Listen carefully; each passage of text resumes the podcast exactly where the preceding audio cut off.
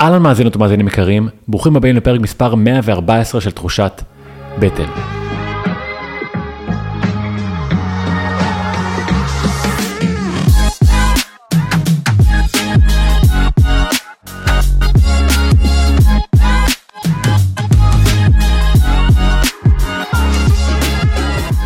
שבוע טוב, אהובות ואהובים, ברוך הבא לעוד פרק של הפודקאסט. אני המנחה שלכם מתן חכימי, מנחה מרחבים לשינוי והתפתחות ומחבר הספר חוקי בטן. בחצי הצהר האחרון אני חוקר את הקשר בין הבחירות, האמונות וההרגלים שלנו לבריאות שלנו. השבוע אני מארח בפעם השנייה את דוקטור נאדר בוטו. דוקטור נאדר בוטו הוא קרדיולוג מצנתר בכיר במרכז רבין, מפתח שיטת הרפואה האינטגרטיבית המאחדת. כרגיל להגיד, שאם מצאתם ערך בפרק הזה, אנא מכם תחלקו אותו, כדי שעוד אנשים יוכלו להרוויח מהתוכן הזה, שתהיה האזנה נעימה. אהלן שוב דוקטור נאדר בוטו. תודה רבה על ההזמנה, תודה. בטח, אני אוהב, אני אוהב את הנוכחות שלך, אתה מביא איזושהי אנרגיה של אה, עוצמה וביטחון. זה, זה, זה מדהים איך זה מדבק. ישר נכון. אני מרגיש ככה. מכאן בא הצורך תמיד להיות בחברת אנשים שהם חושבים חיובית. לגמרי, ואז זה מדבק לחיובי. לגמרי. אז בוא אני אספר לך משהו על, אה, על חיובי ושלילי. כן. אני לא יודע אם אתה זוכר בפעם האחרונה שדיברנו, סיפרתי לך ש... שהיה לי פעם קוליטיס ואיך זה, דיברת על כמה זה סביב פחד מביקורת. ועכשיו בסוף שבוע, אני פעיל ברשתות החברתיות. אז העליתי אה, משהו בטוויטר, בלי לחשוב יותר מדי. וקיבלתי המון המון המון ביקורת, המון שנאה, המון הערות, מי את השרלטן עד את החרטטן, צריך לסתום לך את הפה, צריך לדווח עליך, רופאים הגיבו. אני אגיד לך מה כתבתי, אוקיי? רשמתי ככה. דברים שלא שומעים על השמש. רוב מקרי סרטן העור קורים במדינות בהם החשיפה לשמש נמוכה ובאזורים בגוף שלא חשופים לשמש בהכרח. רשמתי שתזונה מעובדת מעלה את הסיכוי שהשמש תפגע בנו. רשמתי שמשקפי שמש מעלות את הסיכוי להישרף, שקרם הגנה מונע את הקליטה של ויטמין D, ורשמתי תבלו יותר בשמש, תגלו איך רוב התרופות לא נחוצות. הרופא שהגיב לי התחיל לרשום לי את כל הסיבות למה השמש מסוכנת, למה צריך להישאר בבית ורק לשים קרם הגנה. אני אשאל אותך אולי שאלה אחת ואתה תגיב על הכל ביחד, אבל אני חושב שמה שהכי גרם לכל התגובות האלה, זה איזושהי תחושה שאני מסכן אנשים, אוקיי? והשאלה שלי האם בן האדם הוא יצור חלש ושברירי שחייב את עזרת הממסד הרפואי, חיסונים, תרופות, מה שלא יהיה, או האם אנחנו יצור חזק, עוצמתי, שיכול להתמודד עם הכל, ובטח לא לפחד מהטבע שלנו. קודם כל, ה- הידע זה הדבר החשוב ביותר. זאת אומרת, אם אני יודע, אז אין לי פחד. אם יש לי פחד, זה אומר שיש לי בורות. כל עוד אני מפחד מהשמש, כאשר ההוכחה המדעית, שמאות אלפי שנים שבני אדם חיים, היו בשמש ולא היה להם קרם הגנה, והם שרדו, ואפילו פיתחו צבע כהה כדי להגן על עצמם מהשמש כשזה היה נחוץ. ופיתחו צבע בהיר שלא היה שמש כדי לספוג יותר שמש. וזה ברור, זה מבחינה מדעית זה מוכח. זאת אומרת, אנחנו מבינים את החשיבות של השמש שהיא המקור של החיים. בלי שמש אין חיים. מה זה שמש בעצם? זה שטף של פוטונים. הפוטונים הם אלו שיוצרים את האנרגיה בסופו של דבר כדי לייצר חומרים אורגניים. תחשוב איך צמח עם הפוטוסינתזה עושה, הוא קולט את קרני השמש, את הפוטונים, mm-hmm. והוא עושה אינטגרציה של הפוטונים האלה. הוא מייצר קודם כל אנרגיה שהיא חשמלית, על האפקט הזה שקראו לו photoelectric effect, אה, איינשטיין קיבל פרס נובל. Mm. זאת, וזה בדיוק מה שהיום משתמשים בלוחות הסלולריות, הלוחות ה... פאנלים סולאריים? ה- כן, פאנלים הסולאריים, פאנל סולארי, כן? סולארי, כן. למעשה זה אותו עיקרון. זה הפוטונים שפוגעים בחומר, והחומר משחרר אלקטרונים. האלקטרונים האלה נאספים והופכים להיות זרם חשמלי. זאת אומרת, אנחנו יודעים את הקשר בין קרני השמש לבין האנרגיה. תחשוב על חיות, רק כשמסתיים החורף, מה שהם עושים, הולכים ונחשפים לשמש. בטח. תחשוב על הצורך שלנו, שאנחנו יוצאים מחודש, חודשי החורף, ופתאום יש לנו שמש, אנחנו רוצים לצאת ומרגישים צורך שהוא אינסטינקטיבי, שזה עושה לי טוב, זה מקנה לי את החיים ואת החיוניות. בוודאי האדם צריך להיות חכם, אם הוא יודע שיש לו אור בהיר והוא פגיע, אז אני לא, אני ארצה להשתזף בתוך יומיים, ברור. בזה שאני שם את עצמי בתוך uh, מיקרוגל, אתה מבין? ברור שאני צריך ל, ל, ל, לפעול בחוכמה לפי הצבע שלי, לפי היכולת שלי לקלוט כמות מסוימת של שמש, ולא לרצות ביום אחד להיות uh, שזוף. אז בין זה לבין להגיד שהשמש היא מזיקה, זה לא השמש מזיקה, זה איך שאני משתמש בשמש, mm. זה מה שעושה את ההבדל. עובדה, מבחינה סטטיסטית, המדינה הכי פחות סרטן אור שיש, זה ביוון, באירופה. וואלה. כן, יוון, זה המדינה הכי אה, הרבה שמש יש בה, ושם הכי פחות סרטן אור. אז אתה אומר, רגע, מה זה? ובכלל זה פרדוקס, כן? זה כמו הפרדוקס הצרפתי, שהם אוכלים, המדינה נכון. הכי אוכלת כולסטרול זה צרפת, והמדינה באירופה הכי פחות מחלות לב זה צרפת. מדהים. אז אמרו, זה פרדוקס. כמו שאמרו שיש את הפרדוקס היפני. המדינה הכי, האנשים הכי מעשנים בעולם זה יפנים. 39 אחוז מהם מעשנים. אה, ו-35 אחוז. והמקום הכי פחות מחלות לב זה יפן. Mm. ואתה אומר, רגע, אבל מלמדים אותנו שסיגריות זה עושה מחלות לב. טוב, זה, זה פרדוקס. ויש פרדוקס אה, אה, אה, אינדיו-אסיאתי, שהם, אין להם מחלות ברקע ואין להם גורמי סיכון והם הכי חולים. אז אומרים שזה פרדוקס. ואז יש את הפרדוקס של ג'ירונה בספרד, mm-hmm. זה מקום ש... שיש בו את כל גורמי הסיכון למחלות לב, יתר לחץ דם, השמנת יתר, סכרת, מעשנים, שותים אלכוהול, הכל.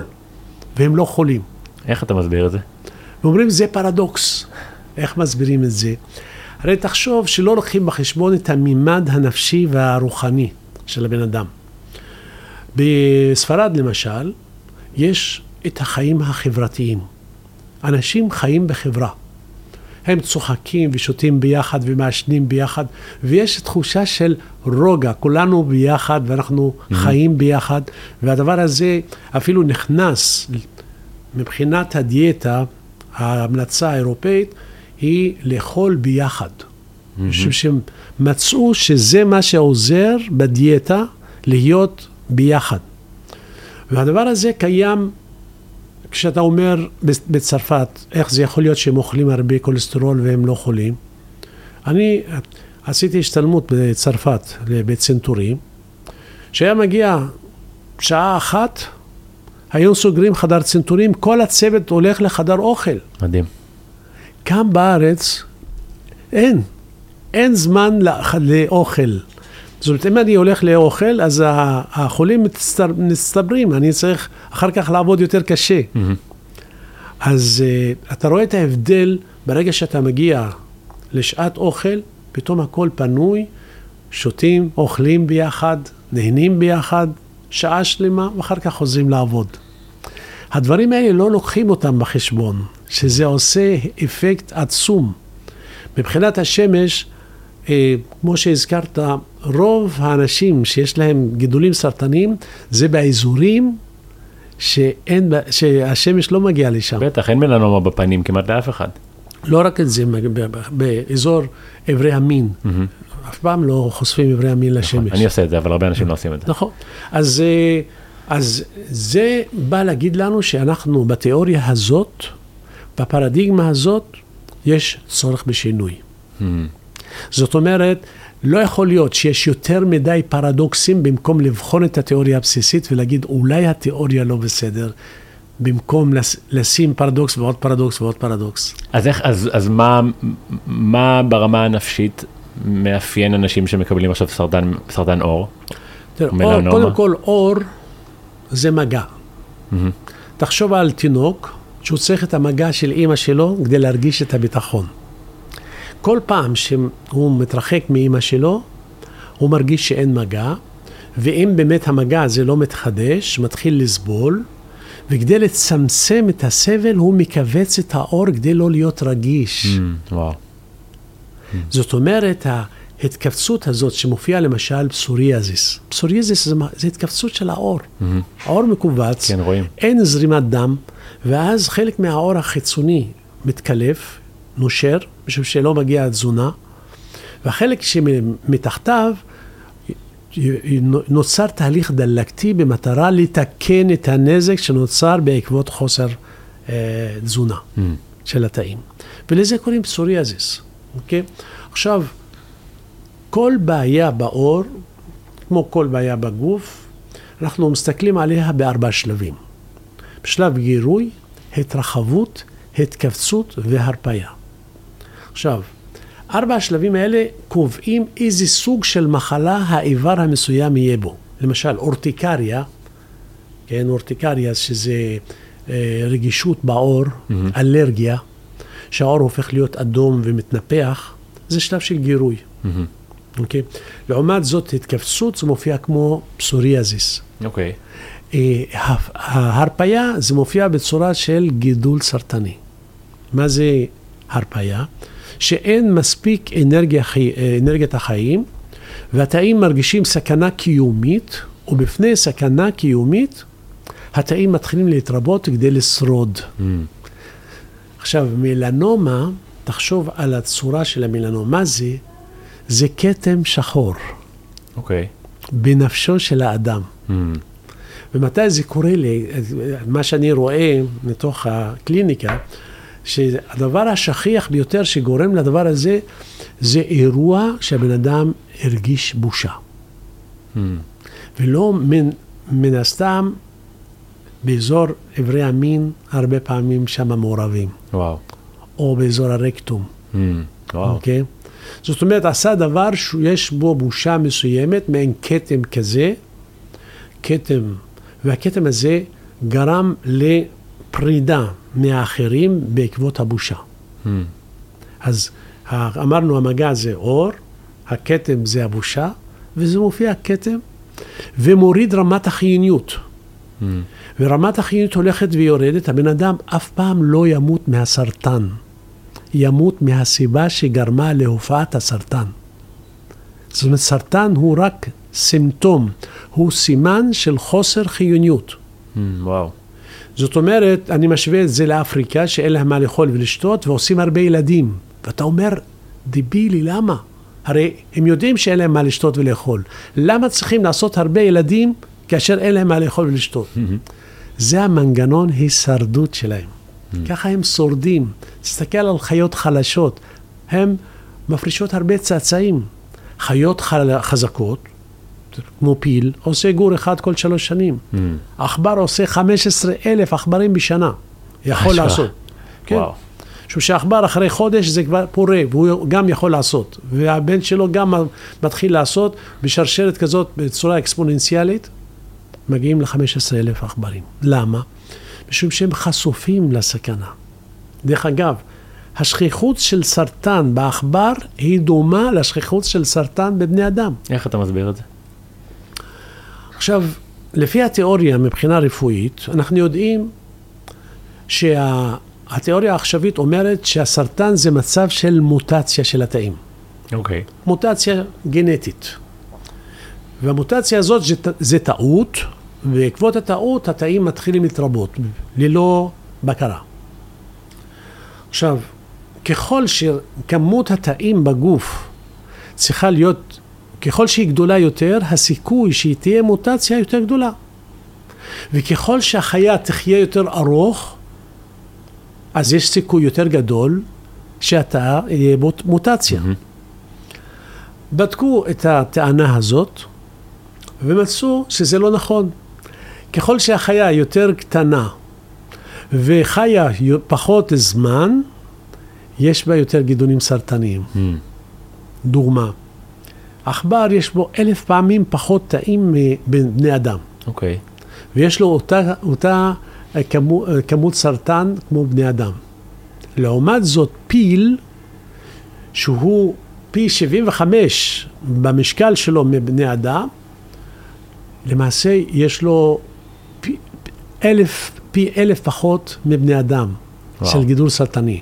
ואם אתה לוקח אה, לוויתן הכחול, שהוא שוקל 150 טון, אין בו סרטן. וואו. ואז קראו לזה הפרדוקס של, של פיטו. פיטו הוא זה שתיאר את התופעה וראה שהיא לא תואמת למה שמלמדים אותנו. אז זה פרדוקס. במקום להגיד פרדוקס, בואו בוא נבחן את התיאוריה מחדש. אולי התיאוריה לא נכונה. וזה לא תואם למה שאנחנו טוענים. לכן, אם אתה חושב על פיל שיודע להגן על עצמו, והוא לא בסכנה קיומית, אז ברור שהוא למעשה יפריש פחות צאצאים, וגם יפריש פחות תאים סרטניים. Mm. זה אותו מנגנון, תא זה בעל חיים, והתא שבגוף שלנו מרגיש את הסכנה כמו שבעל חיים מרגיש. אז ככל שאני בפחד יותר גדול, הסיכון שלי לחלות יותר גדול. אתה בעצם, אם אני שנייה חוזר אחרי מה שאתה אומר, אם פחד יוצר חולי, לתחושתי לפחות, רוב הממסד הרפואי עובד על, על, על פי הפחדה. נכון. אם לא תתחסן, אם לא תשים קרם הגנה, אם לא תיקח את התרופה, אם, אז, אז, אז, אז בעצם הממסד הרפואי יוצר חולי, אתה אומר? תראה, לא רק את זה, האמת שגם השפה, איך שהרופא מדבר עם החולה, היא שפת הפחדה. לא כולם כמובן, mm-hmm. אבל לרוב אני שומע כל הזמן, שאם אתה, את לא תעשי ככה, את תמותי, ואם Mhm. לא תעשי ככה... או, רגע. או שכועסים על זה שאתה לא לוקח את התרופה, או לא נכון. מוכן להקשיב, כן. זאת אומרת שהרופא לא הבין את השפה של, ה, של החולה, לדבר איתו בשפה כזאת, שהוא יכול לקבל את ההמלצה שלו בצורה, בנועם, באהבה, והבן אדם ירצה לעשות את הדברים. הדבר הזה לא קורה, ובצורה כזאת, למעשה, אנחנו מכניסים פחדים. אה, הנה, הוא אומר, תלך, ת- תלכי, תעשי בדיקה גנטית לכל, ה, לכל הבנות שלך, משום שיש לך את הגן לגידול סרטני. אז אני שואל, רגע, נניח שבדקנו, וראינו שיש, מה בדיוק עשיתי? חוץ מאשר ליצור פחד אצל הבנות שאני הולכת לפתח גידול סרטני. זה ההמלצה שלנו, רק לעשות את הבדיקה הגנטית. מה אני עושה עם זה? אני רק יוצר פחד. אם זה ככה, עדיף לא לעשות, מאשר ליצור את הפחד, וה, והפחד יוצר מציאות. נכון. מרוב זה שמפחדת שיהיה לה גידול סרטני, היא תפתח גידול סרטני. אנחנו מפרידים את הנפש מהגוף, וחושבים בצורה ביולוגית. סרטן זה, זה בעיה של מוטציה של גנים. לנפש אין מקום ברפואה. וכל האנשים ברחוב יודעים שיש מקום. כולם יודעים שיש קשר בין הסטרס ובין המחלה. כולם יודעים להגיד גוף נפש, אבל בסופו של דבר כשקורה משהו הם יחפשו איזשהו... גן או איזה, איזה רצפטור או איזה מרכיב ביולוגי שהשתבש וזה מה שעשה את המחלה, אבל לא מקשרים עם הממד הנפשי והרוחני של הבן אדם, שזה בעצם 96% מהמציאות שלנו נמצאת שם. Hmm. הגוף הפיזי הוא 4% בלבד, איך מודדים דבר כזה? מהיקום. תחשוב, תסתכל על היקום, היקום למעשה אה, 73% מהיקום עשוי מאנרגיה אפלה. זאת אנרגיה שרואים שהיא מרחיבה את היקום, אבל לא יודעים אה, למדוד אותה. אין שום נתון שאפשר להגיד שהיא קיימת אפילו חוץ מההתרחבות הזאת. 23 אחוז עשוי מחומר אפל. זה חומר שעשוי מחלקיקים וירטואליים שהם מופיעים ונעלמים, אתה לא מספיק אפילו לבדוק אותם. Hmm.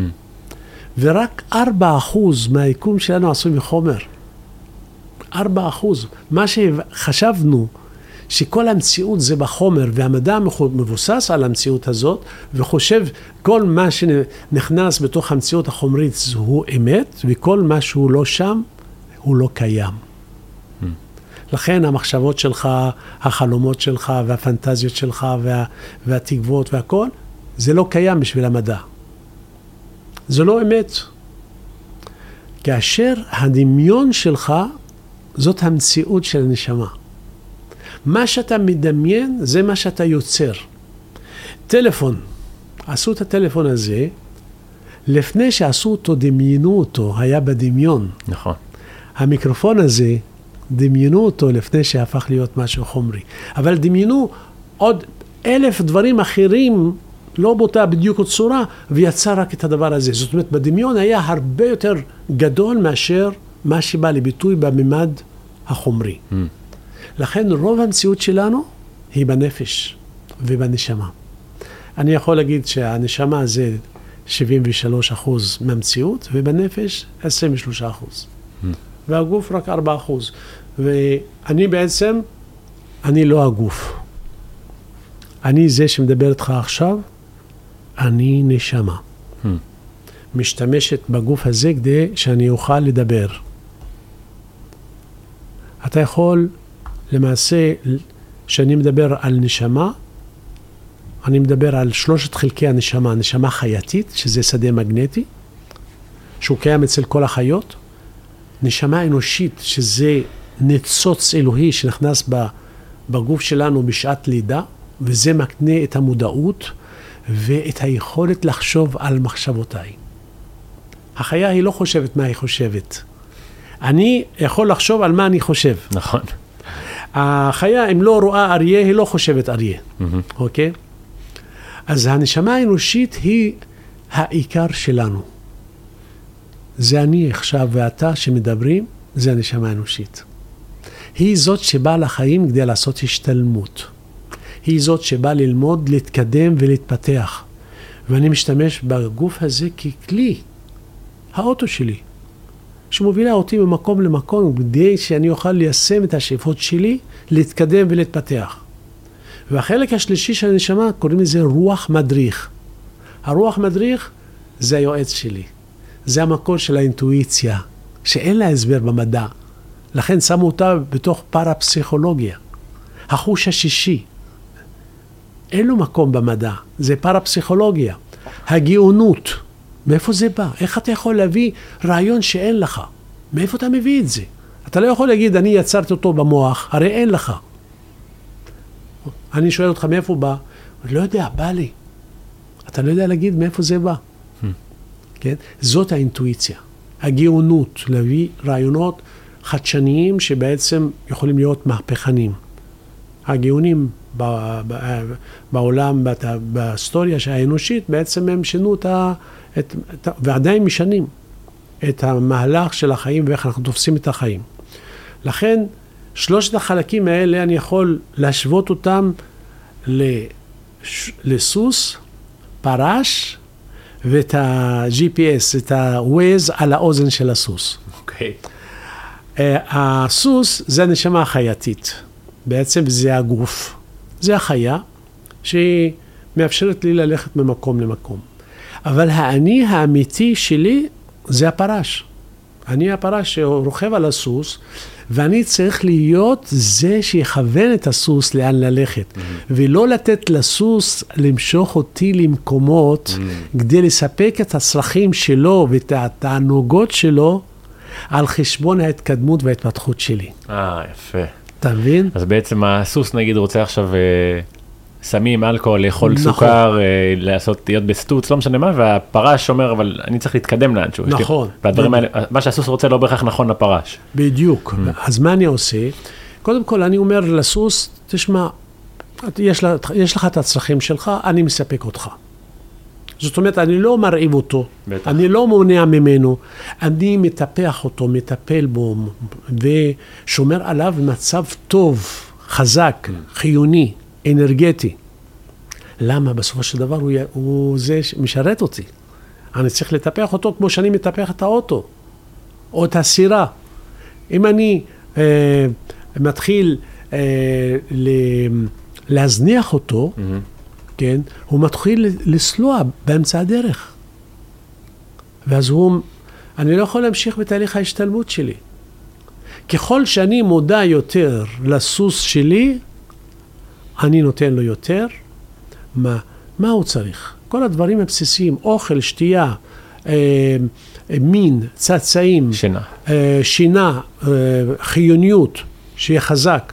זאת אומרת, אני נותן לו את כל הדברים שהוא צריך. אבל אני לא מזדהה עם הסוס שלי. אני לא הסוס, אוקיי? אני הפרש, שאני מודע שאני פרש, ואני מודע גם לצרכים של הסוס, Mm. אבל אני לא נסחף אחרי הצרכים של הסוס. Mm. וואי, אני ממש מדמיין את זה עם כן. הפרשים האלה שרצים לתחרויות, הם דואגים לסוס שלהם, אבל הם הם לא הסוס. נכון, בדיוק. אז בעצם, מה שאתה אומר מילים אחרות, אם אני לא דואג לבריאות שלי, אני לא יכול להתקדם לאן שאני רוצה בחיים. בדיוק. זאת הסיבה שבריאות אמיתית היא לא נמדדת אם אני חולה או לא. ארגון הבריאות העולמית שהגדיר בריאות כמצב של רווחה מלאה, גופנית, נפשית, חברתית, ואני הוספתי על זה גם רוחנית, ולא רק היעדר של מחלה.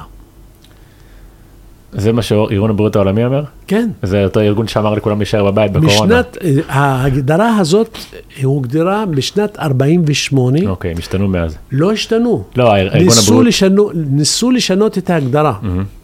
ההגדרה עדיין עומדת בעינה, לא השתנתה. לא, אני מבין, אני רק אומר, זה אותו ארגון שאמר לאנשים נכון, להישאר בבית במשך שנתיים. נכון, אה, נכנסו שם אינטרסים כלכליים ואינטרסים פוליטיים שונים, אבל אנחנו מאוד. מתמקדים ב, אה, בהגדרה הזאת, הוא אומר, בריאות זה מצב של רווחה מלאה. Mm. ואז אתה שואל, מה זה רווחה? איך אני יכול להשיג רווחה? רווחה זה מצב רוח שבו האדם מרגיש שהוא מסוגל ליישם את השאיפות שלו בחיים עם תחושת אהבה, אושר ושחרור. זאת אומרת, המניעה האמיתית שצריכה להיות ברפואה, בזה שאני דואג לאנשים להיות במצב של רווחה. זאת מניעה, לא לקחת חיסון. חיסון זה לא מניעה, אוקיי? או לקחת אה, תרופה כדי למנוע אה, התקף לב, כמו למשל לקחת להורדת שומנים. זה לא מונע, יש הרבה אנשים שאין להם שומנים בדם והם התקפי לב, יש המון אנשים שלקחו את הסטטינים והגיעו עם התקפי לב. זאת אומרת, המניעה האמיתית היא נמצאת בנפש או בנשמה. ברגע שהבן אדם נמצא במצב רוח, והוא מרגיש שהוא מיישם את השאיפות שלו, זה לא אומר שהשיג אותם, אלא זיהה את הדרך, את, את הייעוד, את הכיוון שהוא עושה באהבה. אם אתה עושה מה שאתה עושה באהבה, אתה לא מתעייף. אתה מאושר, אתה רוצה קצת עוד יותר. כמו שאתה מתעסק עם תחביב. אוקיי? אתה בתחביב, משחק טניס. הוא כל כך אוהב את זה, ואומר, וואו, נגמר הזמן, הוא הולך עוד חצי שעה, או עוד חצי שעה. אתה מבין? Mm-hmm. אתה אוהב כל כך את זה, אותו דבר בחיים. אם אתה עושה את מה שאתה עושה מתוך אהבה, כתחביב, לא רק שזה לא מעייף אותך, אלא ממלא אותך, mm. מחזק אותך, נותן לך יותר חיוניות, מרחיב לך את התודעה, הופך אותך ליותר יעיל לאחרים. ואתה בעזרת, אתה זמין לעזרת האחרים ולשירות האחרים. וואו, זה מדהים. כל מה שנאמר עכשיו ממש הזכיר לי לפני הר- הרבה שנים, עוד שהבריאות שלי לא הייתה טובה, שקראתי משפט שאמר בן אדם יכול להשיג מה שהוא רוצה בחיים האלה, אבל הוא קודם כל חייב לפתור את הבעיות של הבריאות שלו ולהיות בריא. ואני זוכר שזה הכה בי כל כך חזק, החיבור הזה, שאני לא מגשים את עצמי כי הבריאות שלי עדיין לא טובה, ומאותו רגע שיניתי לחלוטין את החיים שלי והתחלתי לשים את הבריאות שלי במקום ראשון, כי זה בעולם המודרני זה לפעמים עובר כאילו בריאות זה איזשהו משהו שקשור ללאכול סלטים ו, ולעשות ספורט, אבל בעצם בריאות זה המכלול הזה של הכל ביחד. נכון. לאהוב את מה שאתה אוהב, נכון. לדאוג לעצמך, לאהוב את ה... אני ראיתי הרבה אה, חולים שהגיעו לטיפול נמרץ לב עם התקף לב. אומר לי, דוקטור, אני בריא, אני אכלתי כל החיים בריא, אני לא אוכל בשר, אני עושה פעילות גופנית, ואני לא עושה שום דבר, אין לי שום גורם סיכון. מה קרה? אז הקולגה שלי, שלי אומר לו, תשמע, לפי הספר אתה לא היית צריך להיות עם התקף לב. מהמם. אבל עובדה, הוא הגיע עם התקף לב. הפרדוקס. עוד פרדוקס, מה מסתבר? הוא לא לוקחים בחשבון את המשבר שהוא עבר עם אשתו, משבר חזק, שכאב בליבו. כן, תרתי משמע. בטח. נגע לו ב... ב זה, זה אה, אה, למעשה שבר לו את הלב. אנחנו אומרים שבר לו את הלב. והדבר הזה מופיע כשבר בלב. אז למה בן אדם אחד שנשבר לו הלב לא יקרה לו כזה דבר ואחד אחר כן? יפה. שאלה טובה. אה, לא כל מי שעובר משבר נפשי או טראומה יהיה חולה. למה? משום כדי שיהיה מחלה, אנחנו צריכים שני תנאים. התנאי הראשון זה המשבר, שהוא יוצר דיסוננס בתוך המערכת, אוקיי? והתנאי השני זה החיוניות. אוקיי, כדי שהדיסוננס הזה יבוא לביטוי במחלה, החיוניות צריכה לרדת מתחת לסף מסוים. למה? משום שבדיוק זה הרזיליאנס, העמידות, החוסן הנפשי, נמצא באנרגיה שלנו. גם אם עברתי משברים בעבר, אבל עדיין יש לי אנרגיה שיודעת לתקן את הדיסוננס הזה כל הזמן.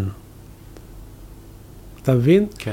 זה, אני מגדיר אה, ב- בשילוב בין נשמה ונפש וגוף, הגדרה נוספת לבריאות, הוא אומר, בריאות זה מצב של resonance בין הנשמה לבין הגוף הפיזי, שבו מערכת ההגנה, שזאת האנרגיה, מתמודדת ביעילות מול ש...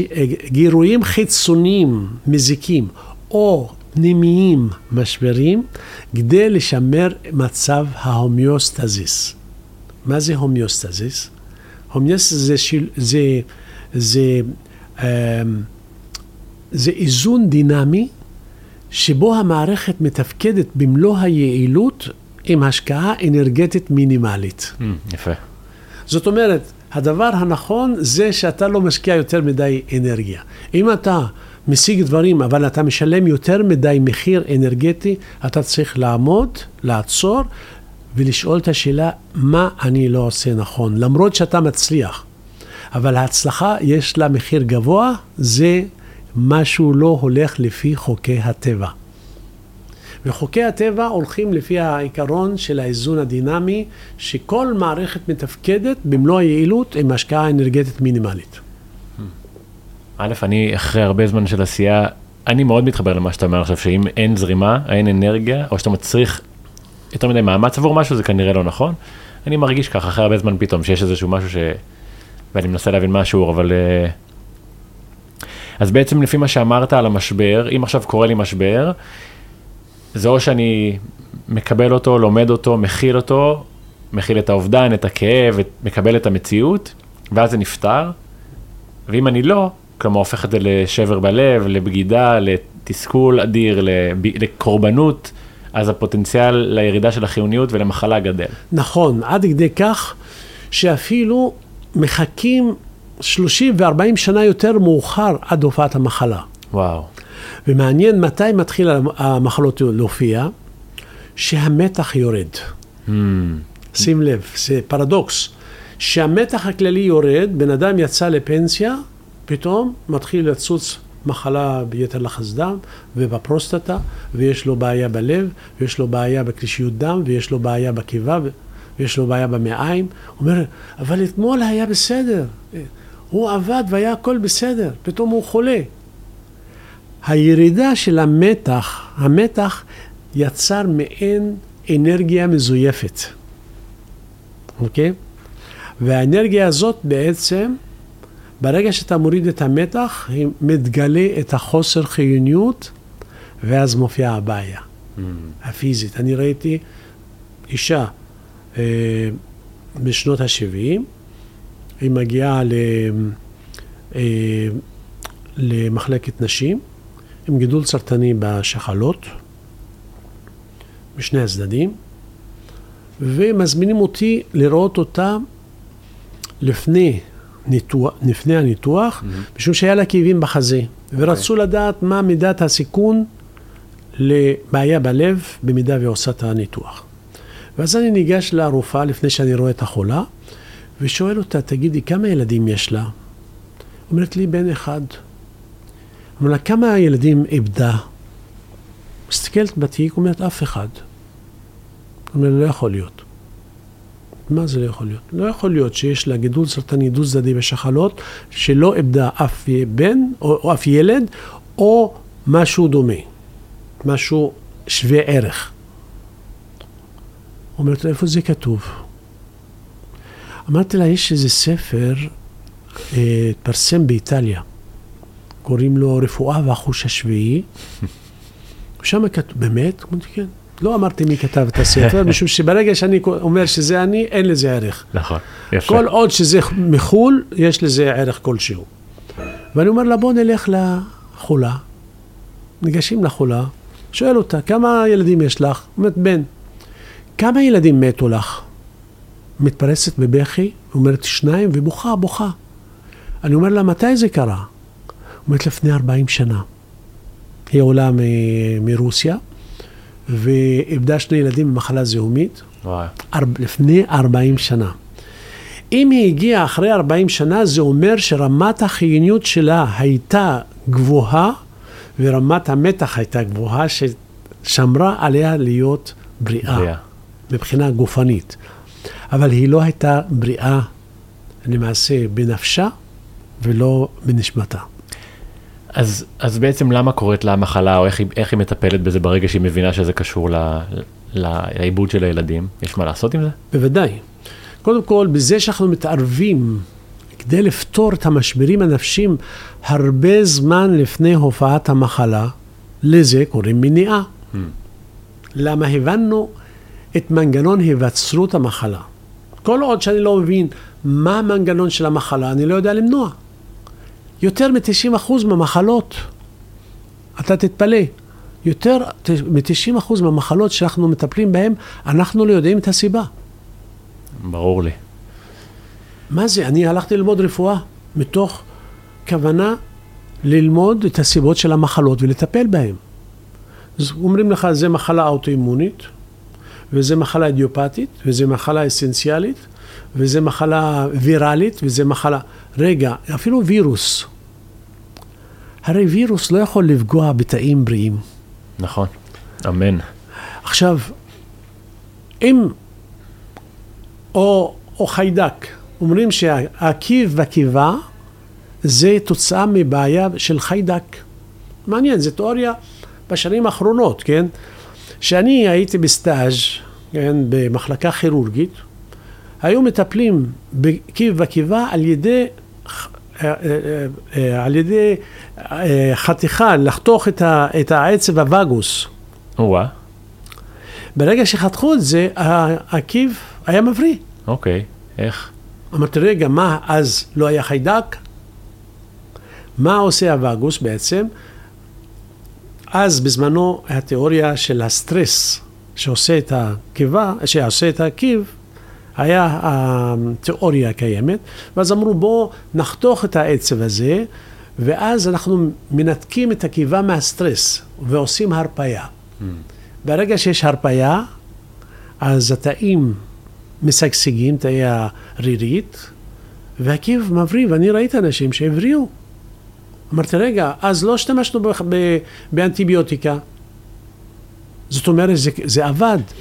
עכשיו, אם אני משלב את הסטרס עם החיידק, אני מבין את יותר טוב את התמונה. מה עושה סטרס? מכווץ. כשהוא מכווץ, כמו שרחם שמתכווץ, הרירית נושרת ויש וסת, הקיבה שמתכווצת, חלק מהרירית לא מקבלת את התזונה שלה ויכולה לנשור. וחיידק מנצל את העובדה שיש תאים חלשים, תוקף אותם כדי לנקות אותם. Mm. החיידק בא לעזור לנו. Mm. הוא עוזר להתפטר מתאים שלא מתפקדים. עובדה, ארבע מתוך חמישה אנשים שיש להם את האליובקטר פילוריס, זה החיידק, אין להם אולקוס. ארבע מתוך חמישה אין להם אולקוס. זאת אומרת, החיידק הוא שם, אבל הוא לא עושה מחלה. נכון. הוא צריך תנאים מספיק טובים כדי שיכול לגרום למחלה. ואז אנחנו משלבים בין הסטרס ובין החיידק. ומבינים את ההיגיון שיש בדבר. אבל אני לא יכול לייחס את, ה, אה, את האולקוס לחיידק. ואפילו לסטרס זה לא מספיק. אני צריך לשאול את השאלה, למה בן אדם בסטרס היה לו כאבים בצוואר? בן אדם אחר עם הסטרס היה לו לחץ דם גבוה, והשלישי היה אולקוס, והרביעי משלשל. למה? ואז כאן נכנס את הקשר בין לכל משבר נפשי יש לו כתובת ספציפית בגוף. וקיבה נפגעת שיש משבר לא צפוי שהבן אדם לא הצליח לעכל. תחשוב, פיטרו אותו בצורה פתאומית מהעבודה. הוא חשב שהוא נצחי בעבודה, ולקח חובו, לקח אה, אה, הלוואות, ובנה בית ענק, ועשה, ו, וחשב שזה לעד. פתאום מפטרים אותו? מה? איך הם יכולים לעשות לי דבר כזה?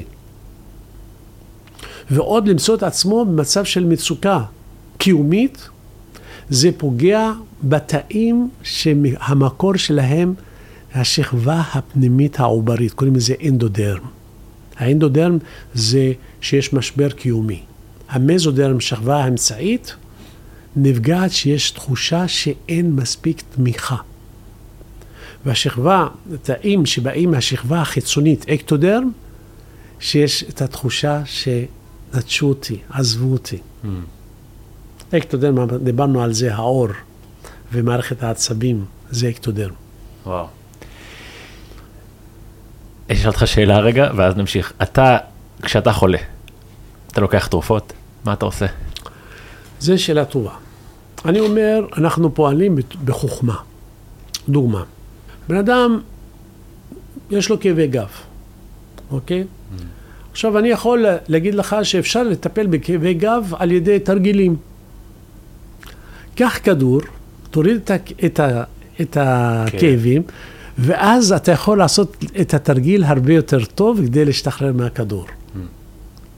זאת אומרת, אנחנו משתמשים בצורה מושכלת בכדורים לשעת הצורך, אבל אנחנו לא נשענים על הכדור שהוא יעשה את העבודה כדי לרפא את הבן אדם. זה יכול להיות משהו, מעבר, עזרה, אבל אנחנו לא נשענים על זה. כדורים לא מרפאים ממחלות, הם מטפלים בסימפטומים של המחלות. זה נראה לי, זה משפט חשוב, כי נראה לי ש, שלא בהכרח אנשים מבינים את זה. ש, ש, ש, ש, שאין תרופה היום בחוץ ממרפאה מחלה. הרי תחשוב על בן אדם שיש לו יותר לחץ דם. Mm-hmm. בזה שלוקח כדורים, העברי מלחץ דם? לא. לא. הוא, הוא הופך את זה למשהו נצחי. כל בן אדם ברחוב יודע שלחץ דם נוצר כתוצאה מסטרס. לימדו אותנו בשנה שלישית לרפואה שסטרס מעלה לחץ דם. זה סטרס חריף. אבל אם הסטרס הופך להיות כרוני, לחץ דם נשאר כרוני גם. לכן אני צריך לחזור לסיבה שגרמה לסטרס, לפתור אותה ולהשלים תהליך של למידה. מאחורי כל משבר נפשי יש פוטנציאל של למידה. Mm. אם הגעתי לשם, הבן אדם משתחרר מהצורך שאירועים דומים יחזרו על עצמם בעתיד. שיחזרו על עצמם בעתיד. אם אני לא הבנתי את, ה, את, ה, את השיעור, שיעור. פתאום אני מוצא את עצמי מול אותם דברים, חוזרים עוד פעם ועוד פעם ועוד פעם, ומתחיל להגיד, אלוהים, למה, למה אני, למה, מה עשיתי? הוא לא מבין שאלוהים נותן לו מועד ב' ומועד ג' ומועד ד' כדי לפתור ולעבור את הבחינה. הוא חושב שזה נגדו, הוא לא הבין שזה עוד הזדמנות. אירועים דומים חוזרים על עצמם כהזדמנות כדי לפתור את המשברים, mm. ולא כעונש. אתה מבין? אני ממש מבין. לכן, אני אומר, אלוהים נדיב. הוא לא משאיר אף אחד בלי פתרון, בלי סיכוי שהוא יבריא. אבל כמובן, אם אני מקבע את הבעיה על ידי כך שאני נותן תרופה נגד לחץ דם, ואני אומר לו, זה אתה צריך לקחת כל החיים. יש לך לחץ דם גבוה ואין מה לעשות. האם הבראת את הבן אדם? ממש לא. לא. האם בגלל זה הלכתי ללמוד רפואה? לא. לא. רציתי בחלום שלי להבריא את האנשים, לה- לה- להחזיר להם את השמחה בחיים ולהחזיר להם את המצב של רווחה. וזאת המטרה שלי היום, בעצם זה מה שאנחנו מלמדים גם במכללה, שרפואה, בהחלט, מה שאנחנו עושים נוגעים בהיבטים שאנחנו יודעים שהרפואה הקונבנציונלית לא יודעת אה, לטפל בהם. אין עוררים על כך שהרפואה הקונבנציונלית מצטיינת ברפואה הדחופה. היא מצילה חיים. מגיע איזה בן אדם עם התקף לב, אני לא אומר לו, רגע, אני אעשה לך שטיפה אנרגטית. קודם כל, בוא נעשה צנתור, נפתח את העורק, נחדש את זרימת הדם, נמנוע שהלב לא ייפגע, ואחר כך נדבר על המשבר שעשה את זה, אוקיי? ולפעמים, בזמן שפותח את העורק, מדבר איתו אפילו. ואומר לו, מה קרה לפני שבע שנים עם האישה? אז הוא אומר לי, אשתי אמרה לך? אמרתי, לא, לא ראיתי את אשתך, איפה אשתך? אבל רואים מהעורק, העורק הזה, ספציפית, נפגע כשיש משבר פרידה מאישה, שהיא לא אימא. לאימא יש לה עורק אחר, ולאבא ולכל הזכרים יש עורק הימיני, שהוא שונה. אוקיי? לכן, יש לנו אינפורמציה, ואינפורמציה מדויקת. מה שהגעתי למסקנה, שאין שום דבר שהוא סתמי ומקרי, אלא הכל מתוכנן והכל מתמטי מדויק. אלוהים הוא מתמטיקאי. וזאת הבשורה הטובה. אני, אני מסכים מאוד, ואם אם אנחנו מתחברים לזה שאלוהים ברא אותנו, או, או שהכל מתמטיקה, אז אני, אני מסתכל על זה שהגוף שלי נורא נורא חכם, ואם יש לו איזשהו סימפטום, אז הוא מדבר אליי. בדיוק. וכשהוא מדבר אליי, הוא מבקש ממני שאני אשנה משהו. ואם אני לא מקשיב לזה, אז השיעור חוזר על עצמו, אז הכאבי גב יישארו כל החיים, הכאב נכון. ראש יישאר כל החיים, השיעור יישאר כל החיים, עד שאני אבין מה השיעור, אבל לא תמיד קל אז להבין מה את אנחנו השיעור. עושים? אנחנו מלמדים את השפה של הגוף. זאת אומרת, מלמדים להקשיב ולהבין מה הוא אומר. הבעיה, אם יש לי, אני באוטו חדש, ומולי יש כל הסימנים ואורות, ו- ו- ו- ואני לא מבין מה הם. פתאום המנורה הזאת מהבהבת, והמנורה הזאת מהבהבת, ואני לא יודע מה זה. מה אני עושה? מתחיל לשים פלסטר על המנורות כדי שלא יפריעו לי. וזה מה שאנחנו עושים ברפואה. כן. במקום להגיד, רגע, המנורה הזאת, זה אומרת לי חסר לי שמן, ושם חסר לי אוויר בגלגלים, וזה חסר לי דלק. אז בואו נלך לעשות, ואז המנורה לבד נחבאת. זאת אומרת, הבנתי את השפה של האוטו. ומה שאנחנו עושים, זה להבין שלכל משבר יש לו כתובת ספציפית בגוף. שד ימין זה משבר לא מיני עם, עם בן זוג או עם אבא. שד שמאל זה משבר עם אימא או עם ילדים. מעי גס זה פחד מהביקורת. לב זה משבר פרידה מאדם יקר. ריאות זה, מס... זה פחד נטישה ופחד מוות. אה, אה, טחול, למשל, שיש לנו אירוע שהוא צפוי, אבל לא מקובל. Hmm, מה זה יכול להיות? למשל, אה, אישה שהגיעה עם כאבים ברגל מצ- מצד ימין, ועשתה בדיקה ומצאו שיש לה דליות. ואז הכירורג, מזה שהוא כירורג, אז הציע לה כירורגיה, כן, לדליות שלה, למרות שחיצונית אין לה, אמר לה שזה דליות פנימיות, אוקיי? והיא לא הייתה משוכנעת ובאה אליי. ואני רואה שהכאבים שלה הם לאורך המרידיאן של הטחול.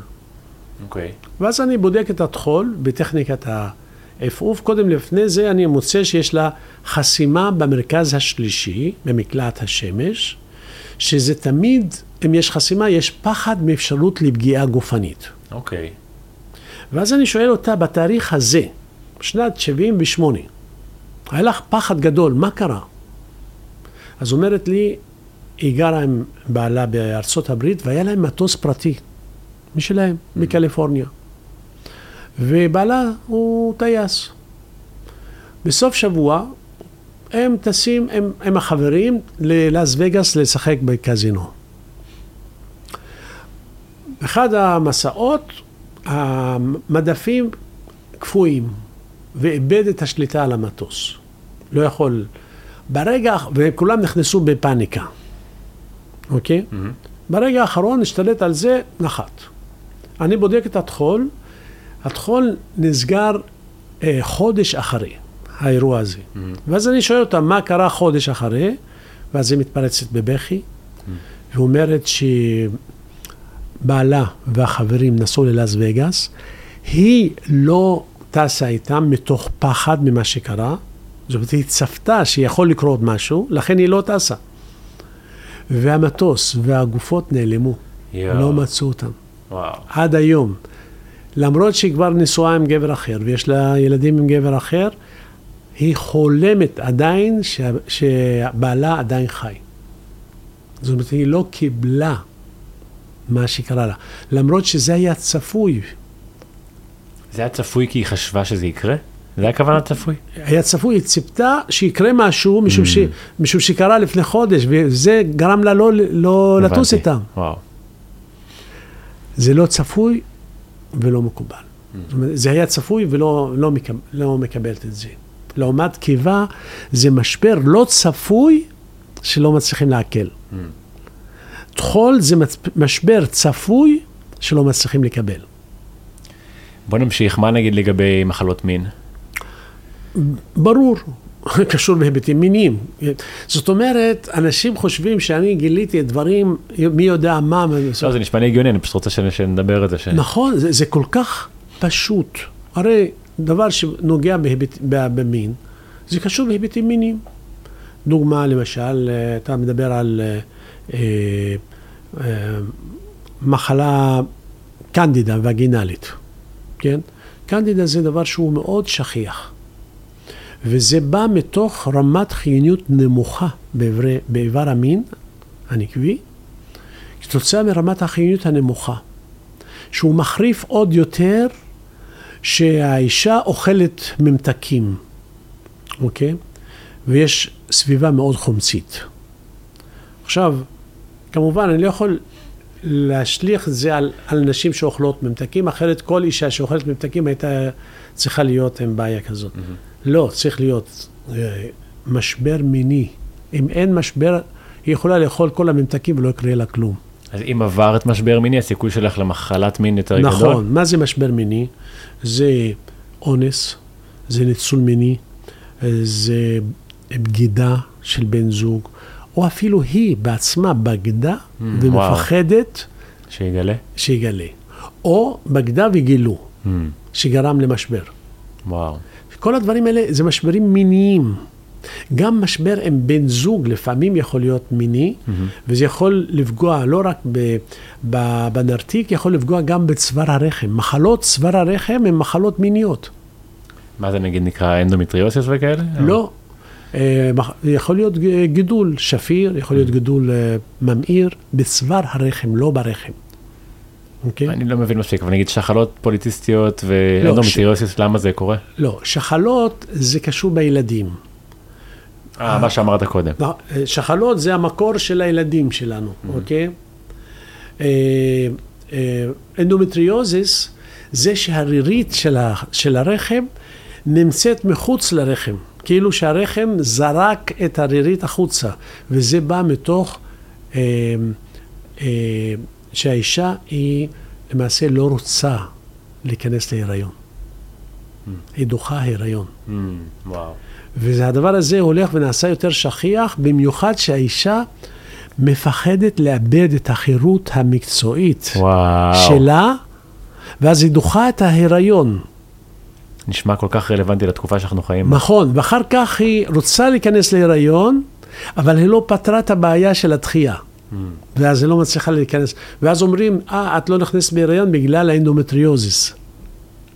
זה בדיוק ההפך. האנדומטריוזיס זה היה סימפטום של התחייה של ההיריון. Mm. ואצל, האם מחלות מין אצל גברים או בעיות מיניות אצל גברים הן מאותן סיבות או מסיבות אחרות? מאותן סיבות, אבל זה נוגע בעיקר בפרוסטטה ושלפוחית השתן. אוקיי? Mm-hmm. זאת אומרת, אנחנו מדברים על... Uh, בעיה שהיא מאוד שכיחה בגברים, שקשורה בפרוסטטה, ואז הוא אומר לך, מי אין לו פרוסטטה אחרי גיל אה, 55, כן? אז אה, זה אומר באמת שזה המתחים המיניים שהגברים עוברים, או שהם רוצים יותר מין ואין, אוקיי. או שהם, יש להם בעיה לעשות מין ולא יכולים לספק את בת זוגם. או, וואו.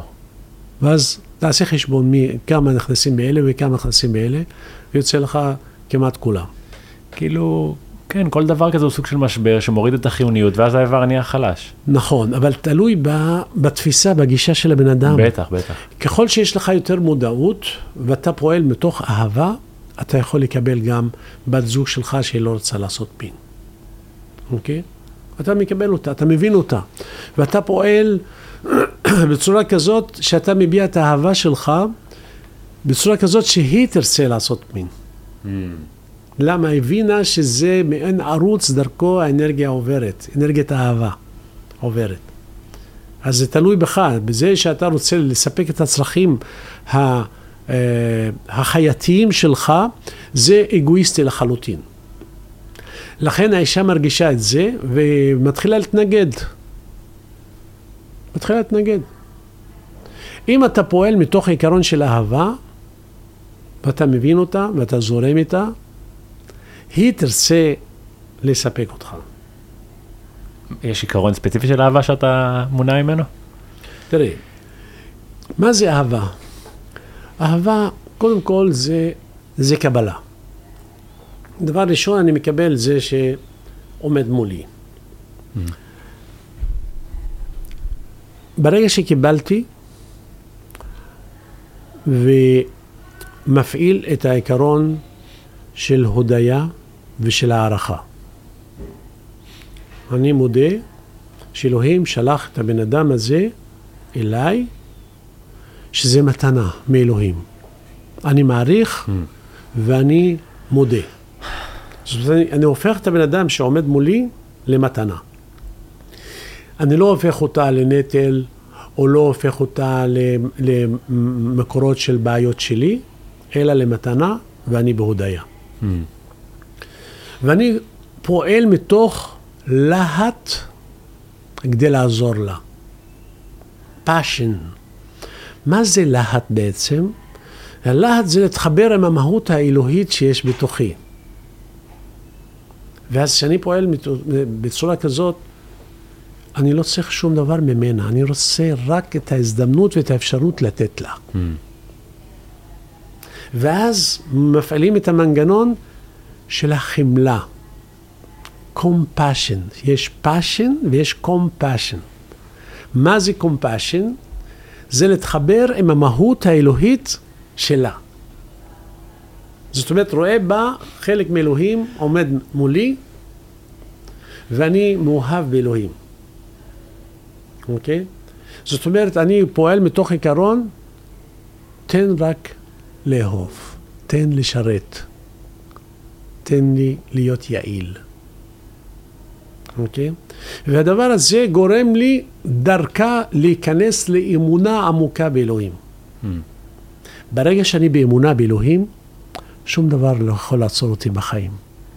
למה? אלוהים הוא איתי. Hmm. ויש סיכוי גדול, ברגע שאני הכנסתי אלוהים בליבי, יש סיכוי גדול שאני אכנס לליבו של אלוהים. Mm. ברגע שנכנסתי לליבו של אלוהים, פתאום יש לי גישה לאינפורמציה של אלוהים. אני יכול לגשת ולהשיג אינפורמציה בכל פינה מהיקום הזה. יפה. הכל נפתח בפניך. אתה מתחיל להבין ולראות את הייעוד שלך בבירור. זאת אומרת, אתה הופך את הבן או בת זוג שלך, בסופו של דבר, Mm. מעין גורם מסייע, דרכו אתה מיישם את העיקרון של אהבה. אני אומר, תחשוב שיש לך מעבדה בבית, ואתה מתרגל במעבדה הזאת לאהוב. הנה, יש לך מישהו שאתה מתרגל עליו מה זה לאהוב. אוקיי. ברגע שאתה מצליח עם בן או בת זוג, הצלחת עם כל בן אדם אחר. למה? איתם הכי קשה. למה הכי קשה? משום שיש להם ציפייה כל הזמן. ואיפה שיש ציפייה, יש אכזבה. Mm. ואיפה שיש אכזבה יש, יש דחייה. מבחינת השיעור של החיים, נראה לך זה משנה בכלל מי הבן בת זוג שלך? קודם כל, לא יקרה לך שום דבר שהוא לא מתוכנן. זאת אומרת, כל מה שקורה לך זה התדר שלך מושך אותו. דומה מושך דומה. זאת אומרת, כל מה שקורה לך תקבל אותו משום שזה בדיוק קשור בייעוד שלך. כל הזמן אנשים מחפשים משהו אחר. לא מבינים, זה מה שיש לך ביד, זה מה שאתה צריך להעריך. זה מה שאתה צריך אה, לכוון ולהשתמש בו, במרכאות, להשתמש בו במובן החיובי, כדי שאתה תתקדם ותתפתח ותיישם את השאיפות שלך. אם אני הופך להיות יעיל לבת, לבת זוג שלי, זה חוזר אליי מכל הכיוונים. פתאום החיים הופכים להיות קלים, זורמים, פשוטים. אני נכנסתי לתוך הנהר וזיהיתי את, ה, את הכיוון של הזרימה של הנהר. לפעמים בנהר זה כל כך רחב שאתה לא רואה לאן זה זורם. אתה נכנס לנהר, מתחיל לשחות. ואתה שוחה, שוחה, שוחה, שוחה, ואתה לא מתקדם לשום מקום. ואז אתה מגלה שאתה שוחה בניגוד לזרם. ברגע שזיהית את הזרם, את הייעוד שלך, את הכיוון של הייעוד, עם מעט מאמץ אתה עושה הרבה התקדמות.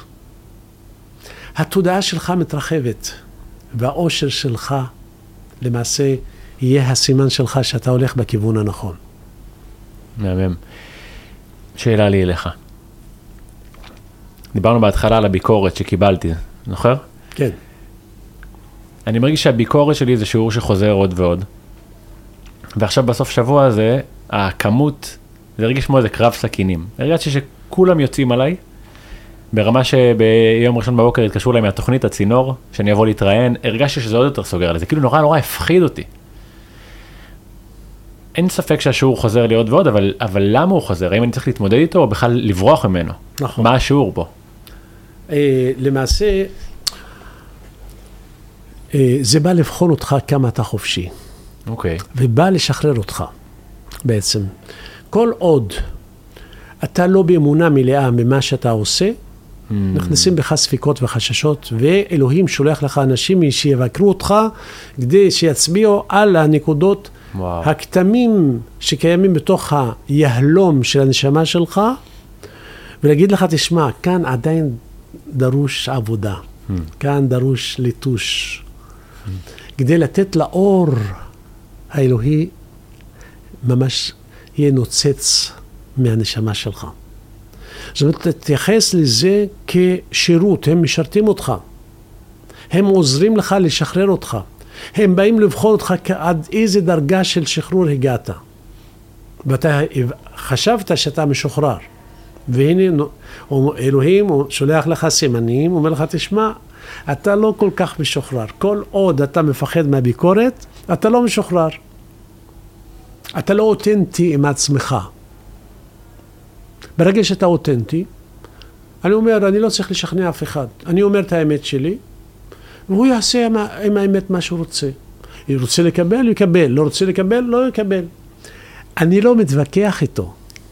Mm. יש פתגם שאומר, מי שמתווכח, הרעיון לא ברור לו. יואו, זה חזק. אתה מבין? כן. אני לא מתווכח. אמרתי את האמת שלי, את, ואני אומר לאנשים, אתם לא חייבים לקבל את הדעה שלי. אתה חופשי. מתאים לך, תקבל. לא מתאים, אל תקבל. וזה מה שאנחנו עושים. לכן כל אירוע בחיים שלנו הוא רלוונטי בתהליך ההשתלמות. אני מת על זה, אז אם, אם אני החלטתי שהייעוד שלי הוא, הוא להעביר ידע הלאה, להשפיע, לעשות טוב, אז אין סיכוי שמה שקורה לי זה אומר, אה, זה עושה יותר מדי ביקורת וזה לא טוב לי, אני צריך ללכת לכיוון אחר, אני צריך לדעת להתמודד עם זה. עכשיו, זו שאלה מאוד טובה. אתה אומר, איך אני יודע שהסבל שלי, שאני לא זורם בניגוד לנהר, או הסבל שלי זה האתגר בייעוד שלי. Mm-hmm. זה מאוד ברור. ברגע שאתה אומר, אני רואה את האור בקצה המנהרה, ברגע שעברתי את המשבר הזה, אני אהיה משוחרר, ואתה מרגיש נושם חופשי ומאושר מזה שעברת את זה, אז זה אומר שזה בייעוד שלך. אם אתה לא רואה סוף לזה, וכל הזמן עוד משבר ועוד משבר ועוד בעיה ועוד מכשול. אתה צריך לשאול את עצמך, האם אתה זורם ב- בכיוון הנכון או לא? כן. ואז אתה רואה את ההבדל בין השניים. ברגע שדיברתי איתך, אמרתי לי, תשמע, זה בא ל- לשחרר אותך, התחברת עם זה. ממש. וואו, את זה, את זה אני רוצה. זה אומר, אתה מבין שבעצם הביקורת זה בא לשחרר אותך. אז אני חושב שמה שהכי מאתגר ומה שחוויתי בימים האחרונים זה בעצם המון פחד. אתה יודע, הרגשתי, שוב פעם, אני שם לב שאני דווקא רוצה לשכנע ולהתווכח וזה בעצם הדבר שאני צריך לשחרר ממנו. אבל יש איזשהו פחד, האם, האם יפגעו בי, האם יעשו לי עוול, האם אני עושה טעות, מה אם עכשיו אני אלך לאיזה תוכנית ויוציאו אותי איזה, לא משנה. עכשיו, השאלה שלי זה איך, איך אני שומר על האמונה, איך אני שומר על, על החוסן שם מול הדבר תראה, הזה. ברגע שהבנת שזה בא לשרת אותך, אז אתה מבין שזה סימפטום, אתה לא צריך להתווכח עם אף אחד, ואתה לא צריך לשכנע אף אחד, ואתה לא צריך ללכת לטלוויזיה כדי להצדיק את עצמך. אין צורך, נכון. הבנת? אתה הבנת את המסר, Mm. הבנת את השיעור, ואתה עושה שינוי אצלך. השינוי אצלך הוא לא חיצוני. אתה לא צריך לשכנע אף אחד בחוץ שאתה בסדר. אתה צריך לעצ... את עצמך. לשכנע. שאתה בסדר. וואו, זה יפה. הבנת? כן. ואז אתה לא צריך. אין לך כאב ראש ואין לך שום דבר. אתה לא צריך uh, לפחד מהם. והבנת שזה, זאת מתנה מאלוהים. שבא לשרת אותך. כל הזמן אנחנו עוברים עוד בחינה ושולח לנו עוד אתגר. ואז אנחנו עוברים את האתגר ושולח לנו עוד אתגר. כל עוד לא הגענו לאור, נמשיך להתמודד עם אתגרים. והמטרה הסופית היא להגיע להארה. ברגע שהגעתי להארה, אני לא צריך כלום. ואני לא מחפש כלום, אני רק להיות, איך אומרים? אני רק הווה. זהו, אני רק קיים. והדברים מתרחשים מאליהם. ואני מרגיש את כולם, מבין את כולם, מילה אחת יכולה לעשות שינוי גדול. מגיע לשלימות. בגלל זה אנחנו אומרים תהליך של השתלמות. תהליך ההשתלמות זה לקרב אותנו לשלימות. אתה מדבר לא מעט על ייעוד. כן, אתה חושב שלכל בן אדם יש ייעוד? בוודאי. הייעוד הזה חייב להיות משמעותי, כמו שהחברה מגדירה כמשמעותי, כמו להיות אה, רופא בכיר, או... לא. הייעוד של כל אחד, בן אדם שבאפריקה, שכל הדאגה שלו למצוא משהו לאכול ולשתות, גם לו יש ייעוד. מה הייעוד שלו? הייעוד ללמוד איך אפשר לחסוך זמן ואנרגיה כדי להפיק את האוכל והשתייה שלו. אוקיי. אתה מבין? זאת אומרת, כל אחד מאיתנו יש לו ברמה שלו, הולך בייעוד שלו. כולנו, דרך אגב, עברנו מאפריקה. כולנו היינו אפריקאים. המין האנושי יצא מאפריקה, אוקיי? לכן היינו שם, ומגלגול לגלגול אנחנו מתקדמים ועוברים יותר צפונה. אתה מבין? אז יש קשר בין אה, ההתפתחות הרוחנית מאפריקה לאסיה, לאירופה, לצפון אירופה, ומגיע מהצד השני גם מאסיה ל- לאמריקה. אוקיי. השאלה שלי זה אם נגיד עכשיו בן אדם הוא, לצורך העניין, מישהו שהוא נגיד מנקה בתים, או לצורך העניין בן אדם שאוהב בעבודה שהוא לא אוהב. כן. איפה הייעוד מתחבר באנשים האלה? אז זהו, הייעוד שלך, תמיד אתה, איך אתה יכול לדעת את הייעוד שלך?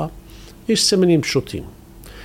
דבר ראשון, כל מה שאתה מוכן לעשות בחינם, וזה ממלא אותך, זה חלק מהייעוד שלך. Yeah, חזק. דבר שני, יש לנו שני סימנים. כל מה שעושה לי אושר, זה חלק מהייעוד שלי. וכל מה שעושה לי סבל, זה חלק מהייעוד שלי. איך הסבל נכנס פה? יפה מאוד. כל מה שהוא לא בייעוד שלי, לא עושה לי לא אושר ולא סבל, ניוטרלי.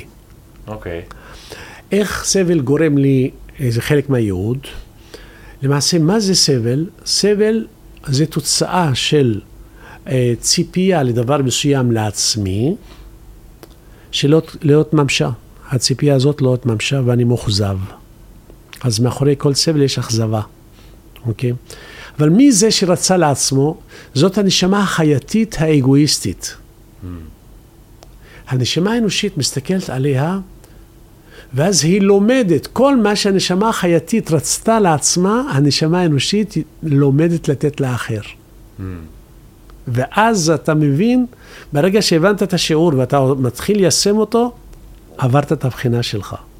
ואז ניצלת את הסבל כמנוף של התקדמות והתפתחות. ואז אתה מבין שהסבל הוא אפילו יותר חשוב מהאושר. באושר אני לא עושה שינוי, שאני מאושר. מתי אני מתחיל לעשות שינוי? כשאני סובל. אז אני מחפש דרך אחרת. עושה שינוי. הבנתי שאני זה שצריך לתת. כל מה שאתה רצית לעצמך ולא התקיים וגרם לך לסבל, mm-hmm. זהו הדבר שאתה צריך ללמוד לתת אותו לאחר. ואז אתה בייעוד שלך. אני מאוד אוהב את מה שאמרת על סבל ושינוי, ואני חושב שזה נורא... אני מקווה שזה פותח לאנשים את הראש, כי אם, אם התרגלנו למציאות של סבל, שיכול לפעמים להתבטא בדיכאון או חרדה, או עצב או תסכול, ואז אני לוקח משככים, תרופות, סמים וכדומה, אז אני לא יכול לאפשר לעצמי לסבול, והסבל הוא חשוב מהבחינה הזאת. בוודאי, משום שאני מבין את המטרה של הסבל. אין שום דבר שהוא ללא מטרה וללא תכלית. אז אני לוקח את ה... מה זה בא ללמד אותי? אם אני הבנתי שבאתי לעשות השתלמות, כל דבר אני צריך לשאול, מה זה בא ללמד אותי? טוב, אני חושב שזה חייב לבוא יד ביד עם אמונה של כל אדם שהוא בא לפה בשביל להתפתח בכלל ולהתקדם, והשאלה אם אנשים חיים עם האמונה הזאת. תראה, אני לא מאמין שיש בן אדם שלא רוצה להתפתח ולא רוצה להתקדם. לא חשוב, אם מבחינה חומרית, מבחינה מינית, מבחינה חברתית, מבחינה משפחתית, מבחינה מקצועית, מבחינה רוחנית, או מבחינת הקשר שלו עם אלוהים. כל אחד בנישה שלו. Mm. אבל כולנו רוצים להתקדם. יש כאלה שחושבים שבזה שיהיה להם הרבה כסף, זה ההתקדמות שלהם. וזה לגיטימי לחלוטין, וזה רוחני דרך אגב. Mm, יפה. זאת אומרת, גם לרצות, יש אנשים אגואיסטים, עשו איזה, מישהו הקים איזה חברה כדי לעשות הרבה כסף. Mm-hmm. אבל הוא לא שם לב שבינתיים נתן הזדמנות ואפשרות להרבה אנשים אחרים כדי ליישם את השאיפות שלהם. וזה, קוראים לזה עזרה רוחנית. הוא התקדם דרך זה. זאת אומרת, זה גבר על האגואיזם שלו לקבל לעצמו. למה? הוא פתח דלת גדולה לאנשים שרוצים ליישם את השאיפות שלהם בחיים, ופתח את החברה הזאת, ואנשים שבאים אליו ועובדים בחברה, הם מרגישים, וואו, אני במקום הנכון. אני עובד ועושה מה שאני אוהב. זה שירות. אתה יודע, אחד מה... אחד מהדברים שנראה לי שהכי אה, גורמים לי ליצור, והכי גם מפעילים את האנשים שפוגשים אותי, זה העובדה שבדרך כלל המסרים שאני מביא, כמו תהיו בשמש, אי אפשר להיות חולים, אפשר לרפא כל מחלה, זה שלי יש אמונה שבן האדם הוא יצור מאוד מאוד חזק. אני מסתכל על התקופה של האימפריה הרומית, היוונית, על גלדיאטורים, מבחינתי בן אדם יכול להיות הכל. הוא מכונה עוצמתית וחזקה, הגוף הזה הוא מתוחכם מאוד, המוח שלנו חכם, באנו לפה בשביל משהו. וכשאנשים פוגשים את זה, זה כאילו מעצבן אותם, שמישהו אומר להם אתם יכולים להיות הכל, יש איזה לפעמים תחושה כזאת של, במיוחד לפי הממסד הרפואי, שחולי קורה לנו, ו, ואחד מהדברים שלפעמים חוזרים הכי הרבה, וזה בעצם ההצדקה של אנשים, ללמה צריך לפחד, זה כי אומרים שפעם חיינו עד גיל 40. ושמעתי היסטוריונים שאומרים שזה לא נכון, ואני רואה עד היום שבטים באפריקה או במקומות אחרים בעולם שחיים בלי שום התערבות עד גילאי שיבה. אז אה, מה דעתך על הדבר הזה? על בכלל על הכוח שלנו בתור לא, בני קוד, אדם. קודם כל זה נכון שקודם חיינו מעט, ועובדה שעד היום זה קיים. אם אתה הולך לפרו, הם לא עוברים את הגיל 60. אם אתה הולך לאפריקה, אה, הם, הם מתים מוקדם מאוד. זאת אומרת, בגילי 50 כבר הם מתים. הם זקנים, אתה מסתכל על בן 50, הוא זקן כבר. אה, זאת אומרת, יש מול העיניים הוכחות שכן, איפה שבעצם יש את, הס... את הסבל הקיומי. Mm. הסטרס הקיומי זה מקצר חיים. בוודאי. ככל שאנחנו ברמת מודעות יותר גבוהה, ויש קורלציה, דרך אגב, גם מבחינת תחלואה בין רמת החיים של הבן אדם, איך הוא חי, לבין החולי שלו. אוקיי. ככל שהמצב הסוציו-אקונומי יותר נמוך, יש לו יותר מחלות. אה, וואו, אוקיי. וזה ידוע. אז בגלל זה ציידים לקטים שהם רק עסוקים בלאכול יכולים לחיות עד גיל מאוחר. נכון. הבנתי. זאת אומרת, בזה שאני לא עסוק כל יום להתמודד עם האריה, שאני יוצא כדי לאכול משהו, מקסימום אני צריך להגיע עד המקרר במטבח, אתה מבין? מהמם. וזה לא רחוק, וזה, אה, אין שום סכנה בדרך. לפעמים האישה בדרך.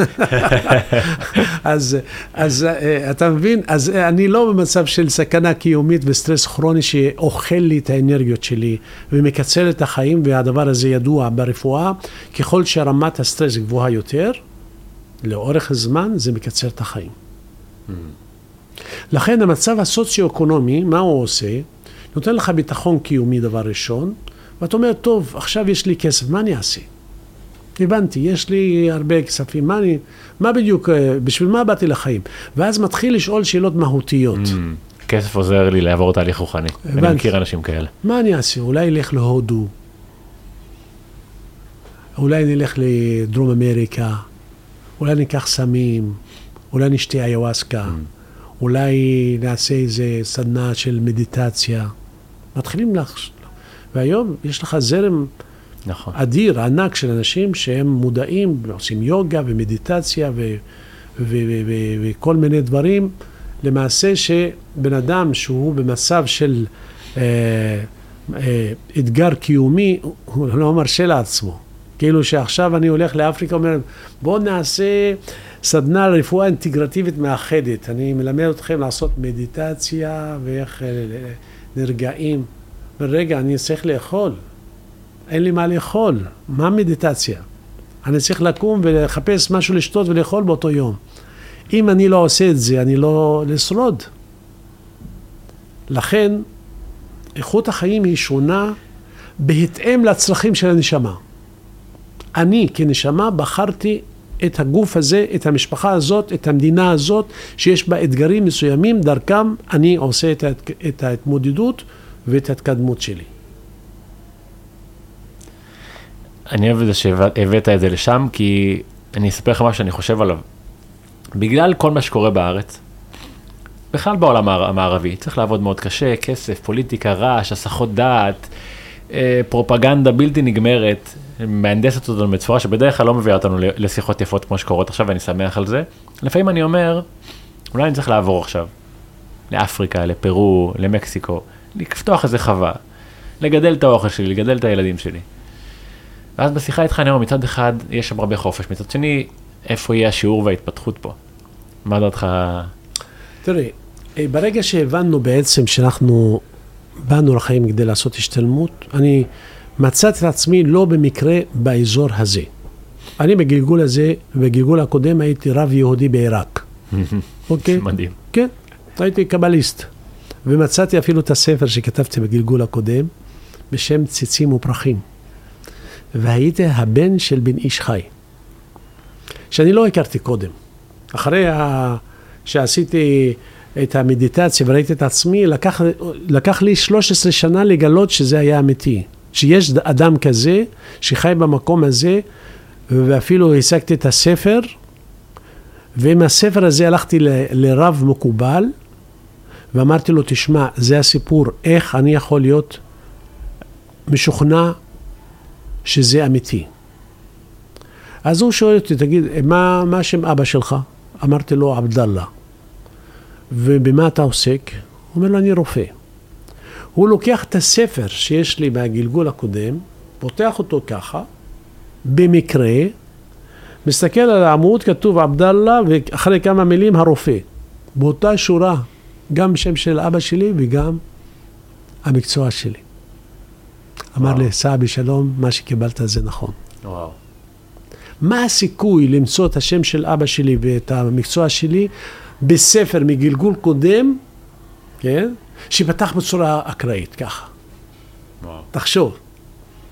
עכשיו, ברגע שהבנתי בעצם, אני בגלגול הזה נולדתי למשפחה אה, ערבייה מנצרת, כאשר בבית אימא שלי הייתה מאוד אה, מאמינה באלוהים ומתפללת והכל.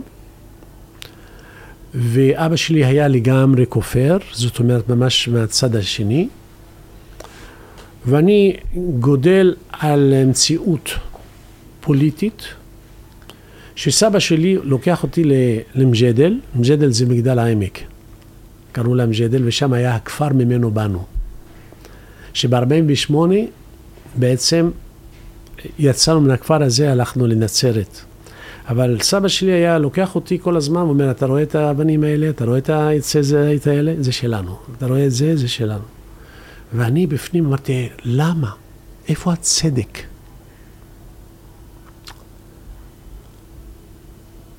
ואז נסעתי לאיטליה, ללמוד רפואה. ובאיטליה מצאתי את עצמי בין שני כתבים, כמו שהייתי בבית עם שני כתבים, אימא ואבא, וכמו שהייתי בארץ עם שני כתבים, ערבים ויהודים, mm-hmm. עכשיו אני מוצא את עצמי עם שני כתבים, רפואה מזרחית ורפואה מערבית. ואני אומר, מי צודק? ויצא שאף אחד לא צודק, שניהם קיימים כדי ליצור דינמיקה וליצור חיים. זאת אומרת, ברגע שאני מקבל שני הכתבים, יש דינמיקה ויש חיים. ברגע שבצורה אקסקלוזיבית אני רוצה לבטל קוטב אחד, mm-hmm. ביטלתי את החיים. Mm-hmm. אין חיים בלי כוח קוטבי, דו-קוטבי. ואז אתה מבין שאנחנו באים לאזור הזה, האזור הזה, מזרח התיכון, זאת האוניברסיטה של המשברים הטריטוריאליים. כל הנשמות שזקוקות להשתחרר מהתלות בטריטוריה, בוחרות להיוולד כאן. סובלות כדי להשתחרר. תחשבו תמיד, איפה שיש סבל, צריך להיות שינוי. והשינוי זה לא בצד השני, אלא בצד שלי. כל עוד אני חושב שהצד השני זה שצריך להשתנות, כדי שנעשה שלום, אני אף פעם לא אגיע לשלום.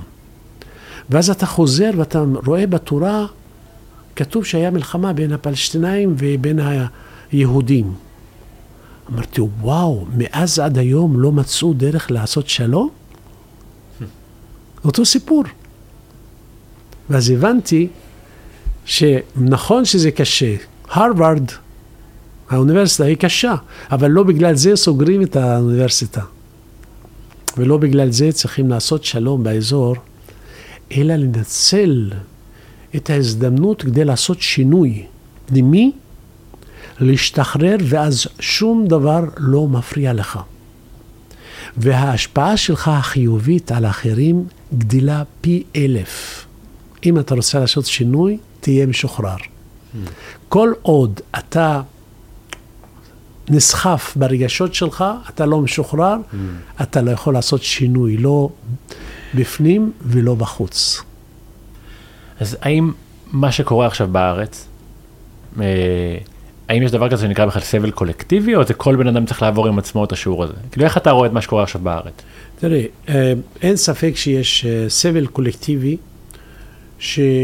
שמטרתו לתת לכל אחד מאיתנו לסבול. אבל אם אני מספיק חכם, אני לא צריך לסבול. אם אני מספיק חכם, הבנתי את השיעור, אני רואה את הסבל, אבל אני לא מזדהה איתו. במקום להיות באמפתיה, אני בחמלה. וההבדל בין אמפתיה לחמלה, שאמפתיה אני מרגיש את הסבל של האחר וסובל איתו. וחמלה, אני רואה את הסבל של האחר ואני עוזר לו. Mm. באהבה, mm. בנתינה, בתמיכה. ואז אני הופך להיות מקור של שפע, אני זה שנותן. אני לא תלוי בשום דבר ובאף אחד. תשים אותי באוהל, במדבר, עם תה, בדואי כזה, אני, זה מספק אותי. אז בעצם כל מה שקורה עכשיו בארץ זה שיעור בעיניך? בוודאי. זה שיעור לכל אלה שהם סובלים. אלה שעברו את זה, הם הופכים להיות המקור של העזרה לאחרים. אלה שעברו את הסבל והבינו, הם בעצמם הופכים להיות המורים למצוא את הפתרון לאנשים, לא לבעיה הקולקטיבית. הבעיה הקולקטיבית זאת האוניברסיטה. אתה מבין? אנחנו לא רוצים לסגור את האוניברסיטה הזאת, משום שהרבה נשמות זקוקות למצב כזה כדי לעשות את השינוי. אז מה, אני אסגור אותו? נמנע מהרבה נשמות שיכולות להפיק תועלת מזה? למה? חרם. קודם אמרת, דיברנו בהקשר של כולסטרול או לחץ דם, אמרת, הבן אדם בא, והוא אומר, דוקטור, אני עושה הכל בסדר, אני עושה ספורט, אני עושה ככה, אני עושה ככה, אני לא אוכל בשר. בוא נדבר רגע על בשר. כן. היום מאוד, מאוד אה, נהיה, אה, טרנד. לא יודע, אני רוצה להגיד טרנד, כי זה בדרך כלל פוגע באנשים שבוחרים להיות טבעונים וצמחונים, אבל נקרא לזה טרנד לרגע בשביל השיחה. יש הרבה פוקוס, אז גם ברמה הבריאותית, שחושבים שלהיות טבעוני וזה בריא, וגם אבל, וזה מתקשר לי בגלל זה ילדית, בגלל הסבל, של כאילו אנחנו פוגעים בחיות. כן. יש פה המון סבל נעשה פה, אסור לעשות דברים כאלה. אז איך עניין אותי לשמוע מה אתה חושב על זה, ברמה הבריאותית, ברמה של הסבל. תראה, יש, אה, יש חוקים בטבע, יש חוקים ביקום. ברגע שהבנו את החוקים, אנחנו, אין סבל בשום דבר. עכשיו, תחשוב שדבר בא לשרת דבר אחר, מהמם. בסופו של דבר. אה, אלוהים אפשר לנו לאכול את הבשר, ולא לא סתם. אבל לא כל אחד מתאים לו לאכול בשר. כמו שלא כל אחד מתאים לו לא לאכול בשר. ואז מצאתי איך לקודד את האנשים, ואני מחלק את האנשים ל-12 קטגוריות, 12, וואו. 12 קטגוריות. ארבע קטגוריות הם צריכים להיות צמחונים, וואו, מעניין. ממש. למה? משום שהם לא יכולים להתמודד עם הבשר, לא יודעים ל- ל- ל- לעכל אותו, ואז אה, יש תהליך של ריקבון ותהליך שמרחיק מהבריאות. יש ארבע קטגוריות שהם גם צמחונים וגם אוכלי בשר. ויש ארבע קטגוריות שהם אה, אוכלי בשר. זאת אומרת, להגיד דבר אחד לכולם, אף פעם זה לא נכון. לתת. לתת חיסון לכולם בצורה עיוורת, זו טעות מדעית, אוקיי? להגיד בשר זה מזיק, זה טעות. להגיד עגבניה זה עושה צרבת בקיבה, זה טעות. אתה צריך להגיד למי עושה צרבת. הבשר למי יכול להזיק ולמי לא יכול להזיק. אלא יש, תחשוב על צייד בטבע, שהוא צריך הרבה אנרגיה, הרבה כוח, והבשר מספק לו את הכוח, והוא אוכל ממה שהוא צד. לעומת בדואי במדבר, יש לו את העזים שלו ואת החלב ואת הבשר. וזה דבר טבעי שהוא יאכל חלב ובשר. ויש לך את העיקר, שהוא מגדל את המוצרים החקלאיים שלו, וזה בתהליך ההתפתחות כמובן, מהמם. ואחר כך לאט לאט הלכנו והתערבנו ואיבדנו את הדרך, לא ידענו יותר מי אוכל בשר ומי אוכל צמחוני ומי לא. אתה מבין? מי, כן. מי יכול? אומרים, תיזהרו לא, לא לאכול מוצרי חלב, זה לא טוב. אבל למי? בדואי שגדל כל החיים שלו על מוצרי חלב, אתה לא יכול להגיד לו שזה מזיק, זה החיים שלו. אבל אירופאי שלא גדל אף פעם על מוצרי חלב, ו... ואתה נותן לו חלב, זה יכול להזיק לו. כן. סיני שאוכל אוכל מסוים עם חזיר, זה מועיל לו וטוב לו. בא למישהו אחר, זה, זה מזיק לו. מישהו שגר במדבר ואוכל חזיר, זה, זה מזיק לו. Mm. ואז אתה מבין גם מאיפה בא בדתות את העניין של איסור מאכל של למשל חזיר, או חיות מסוימות שהן לא כשרות. יש מאחורי זה גם כוונה ותכלית. למה? תחשוב שעל החיות שאסורות מבחינה אה, דתית, שהן לא כשרות, הן חיות שלמעשה אכזריות. הן חיות שתוקפניות. מה זה דגים ללא קשקשים? למה זה אסור? משום שהם בעצמם טורפים. דג טורף, אין לו קשקשים. למה שרימפסים וקלמרים אסורים? משום שאוכלים את הלכלוך של הים. כל הפסולת של הים הם אוכלים, לכן התדר שלהם הוא נמוך. וואו, יפה. ונכון שזה טוב לאותם אנשים שחסרי חיוניות, ואתה רוצה לחזק אותם בתקופה מסוימת, וזה מחזק. אבל אם אני עושה עבודה רוחנית, אני נמנע מלאכול את זה, אפילו נמנע מלאכול בשר. אתה מבין? כן. זאת אומרת, אתה הופך להיות בדיוק מדויק. אתה יודע שהאוטו הזה אוכל, לוקח לך בנזין 98. האוטו השני דיזל. אתה לא יכול לערבב ביניהם. כל אחד יש לו את המכונה שעובדת בצורה מסוימת, אבל בבני אדם הצורך הזה יכול להשתנות לפי הנסיבות. לפי הסביבה, איפה הוא גדל, לפי מה שהוא עושה, לפי האם הוא עושה פעילות ספורטיבית, האם הוא יושב כל היום, האם הוא פעיל מבחינה נפשית ורוחנית, האם הוא פעיל מבחינה פיזית, אה, מינית, כל, כל דבר יש לו את ה... לכן כשאנחנו אומרים על דיאטה, דיאטה, כמו שהיוונים אמרו, זה לא מה לאכול ומה לאכול, אלא זה אורח חיים. Mm, לגמרי. ואת האוכל זה חלק מאורח החיים שלו, אז שאתה צריך להיות מותאם בהתאם לצרכים הגופניים, הרגשיים, הנפשיים והרוחניים של הבן אדם. דוקטור נאדר בוטו, תודה גדולה שבאת. תודה רבה לך. תענוג גדול איתך. נהניתי, תודה. זהו להיום אהובים, כיף שנשארתם עד סוף הפרק, מקווה שמצאתם ערך בשיחה שלי עם דוקטור נאדר בוטו, כרגיל להגיד שאם כן, אנא מכם תחלקו את הפרק הזה, גם אם זה עם אדם אחד, כדי שנוכל להביא יותר רפואה, חופש וריבונות לתוך העולם הזה, שיהיה שבוע נהדר, ולהתראות בשבוע הבא.